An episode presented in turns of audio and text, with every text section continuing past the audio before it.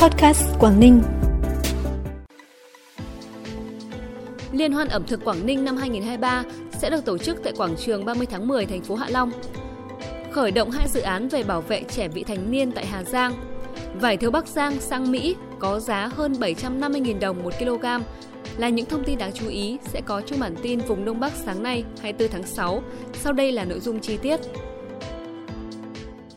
Thưa quý vị và các bạn, Ủy ban nhân dân tỉnh Quảng Ninh vừa ban hành kế hoạch tổ chức Liên hoan ẩm thực Quảng Ninh năm 2023. Theo đó, Liên hoan ẩm thực dự kiến diễn ra trong 3 ngày trong quý 3 năm 2023 tại quảng trường 30 tháng 10, phường Hồng Hải, thành phố Hạ Long. Với quy mô 200 gian hàng, trưng bày quảng bá giới thiệu các sản phẩm ẩm thực đặc sắc của các khách sạn, nhà hàng, điểm du lịch, các địa phương trên địa bàn tỉnh và các tỉnh, thành phố trên cả nước.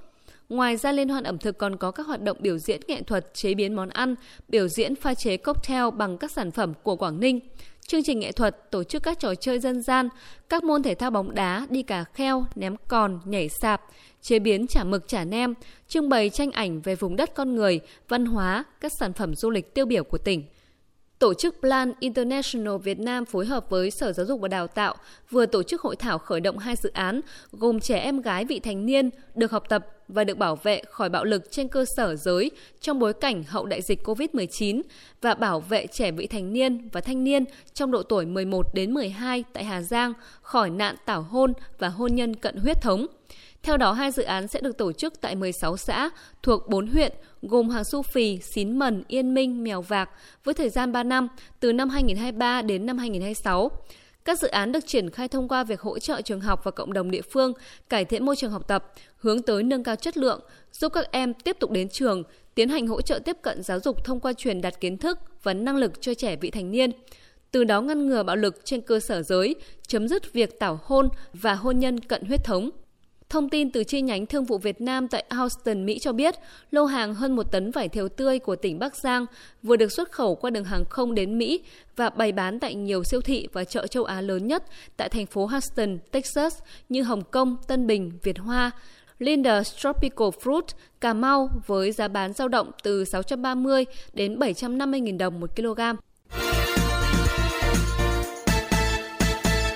Bản tin tiếp tục với những thông tin đáng chú ý khác. Bộ Giao thông Vận tải vừa có văn bản trả lời đại biểu Quốc hội tỉnh Thái Nguyên về việc bố trí nguồn vốn đầu tư các tuyến quốc lộ trên địa bàn. Bộ Giao thông Vận tải cho biết, thời gian qua Bộ đã giả soát ưu tiên cân đối khoảng 1.200 tỷ đồng để triển khai dự án đường Hồ Chí Minh giai đoạn 2, đoạn từ chợ Chu, huyện Định Hóa, tỉnh Thái Nguyên, đi qua ngã ba Trung Sơn, huyện Yên Sơn, tỉnh Tuyên Quang. Dự kiến dự án sẽ khởi công vào quý tư năm nay, hoàn thành vào năm 2025 để nối thông toàn tuyến đường Hồ Chí Minh theo đúng nghị quyết của Quốc hội. Bộ Giao thông Vận tải cũng vừa có công văn trả lời ý kiến đại biểu Quốc hội tỉnh Bắc Cạn về việc sớm cho chủ trương đầu tư với dự án tuyến đường cao tốc Bắc Cạn Cao Bằng đã được Thủ tướng Chính phủ phê duyệt trong quy hoạch.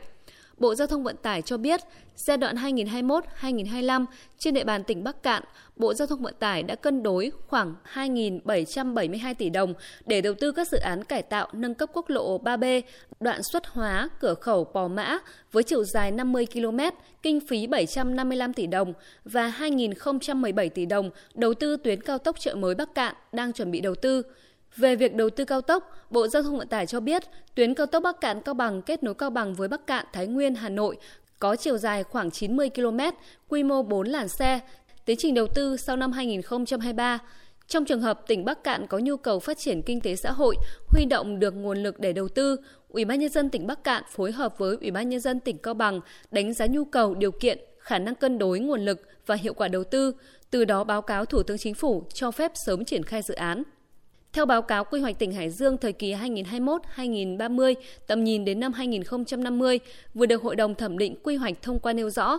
tỉnh Hải Dương định hướng trở thành một tỉnh công nghiệp hiện đại văn minh, phát triển bền vững và giàu bản sắc văn hóa xứ Đông. Cụ thể tới năm 2050, Hải Dương sẽ trở thành tỉnh công nghiệp, công nghệ cao, thông minh và bền vững, tận dụng vị trí chiến lược, liên kết vùng và ứng dụng khoa học và công nghệ cao, trở thành trục động lực của vùng kinh tế trọng điểm Bắc Bộ. Theo đồng chí Bí thư tỉnh ủy Hải Dương Trần Đức Thắng, tỉnh không đặt mục tiêu tăng trưởng nhanh mà hướng tới tăng trưởng bền vững. Tỉnh đã điều chỉnh giảm số lượng các khu cụm công nghiệp trên địa bàn và chuyển hướng sang phát triển các khu công nghiệp xanh, sinh thái để mọi người dân đều được hưởng lợi. Phần cuối bản tin là thông tin thời tiết. Thưa quý vị và các bạn, theo Trung tâm Dự báo Khí tượng Thủy văn Quảng Ninh, các tỉnh khu vực Đông Bắc Bộ ngày hôm nay sẽ duy trì kiểu thời tiết nhiều mây, có mưa vừa, mưa to và rông, cục bộ có mưa rất to. Gió Nam cấp 2, cấp 3. Trong mưa rông có khả năng xảy ra lốc, xét mưa đá và gió giật mạnh. Nhiệt độ thấp nhất từ 23 đến 26 độ, có nơi dưới 22 độ. Nhiệt độ cao nhất từ 29 đến 32 độ.